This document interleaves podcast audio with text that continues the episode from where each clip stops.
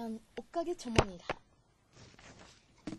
저기요, 이거 주세요. 네, 잠시만요.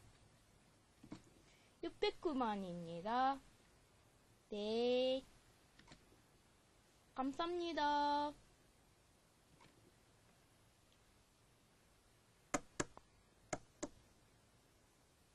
음. 어, 손님이다. 잠깐. 외국에서 오셨나봐. Do you have a bigger one? At this small home ray. 뭐라고 하는지 전혀 몰라. 어떡해. 외국인과 만날 때, 우리는 세계화를 느끼는 것 같습니다.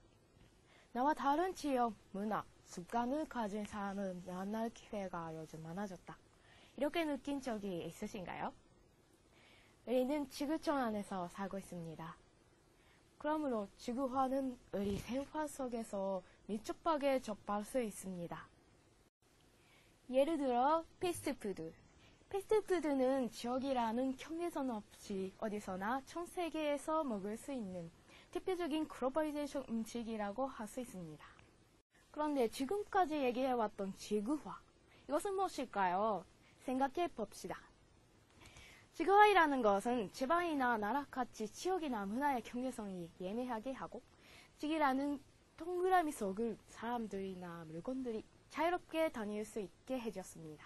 그리고 지구 전체를 하나의 지역으로 지구에 사는 사람들이 모두 친구로 여기는 것을 상식이라고도 할 수 있습니다. 지금쯤 우리가 본 이런 상황은 지구촌 안에 사는 우리가 자주 만날지도 모르는 일이죠. 그럼 우리는 지구 안에서 어떻게 살면 좋을까요? 자주 틀 수 있는 의견을 모아봤습니다. 지구와의 맞서 우리는 영어를 잘해야 한다. 외국인처럼 말할 수 있는 회화 능력을 만들어야 한다. 어때요? 뭔가 어려운 느낌 들지 않으셨습니까? 이러한 것들도 필요한 것일지도 모르지만 저는 우리가 우선적으로 생각해야 하는 일은 다른 것이 아닐까 생각합니다. 우리는 지구촌 안에서 어떻게 하면 좋을지 제 생각을 그럼 말해보도록 하겠습니다. 저는 대학생활 속에서 일본 국내외의 여러 지역에 사는 문화와 습관이 다른 친구들과 교류할 기회가 많았습니다. 여러 친구들과 얘기를 나누면서 공감하는 점이 생각보다 많아서 대박이었습니다. 이런 경험을 통해 사는 지역이나 문화가 달라도 사람으로서 느끼는 것은 별반 다르지 않다고 생각합니다.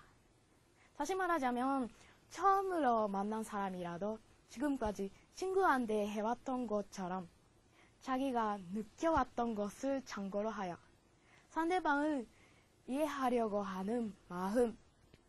이것이 바로 지구촌 안에 살고 있는 우리에게 가장 중요한 것이 아닐까 생각합니다. 어떻게 어, 미국한 브레이크 사이즈? 내가 이 손님이라면 참! 이 옷은 이 손님께는 작은 것 같다. 더 큰 것도 있어요. 어, thank you. 빅메야. Thank you. Thank you so much. 감사합니다. 어서오세요. 외국에서 오셨나봐요. 손님께 맞는 사이즈는 이거는 어떨까? 이거는 어떨까?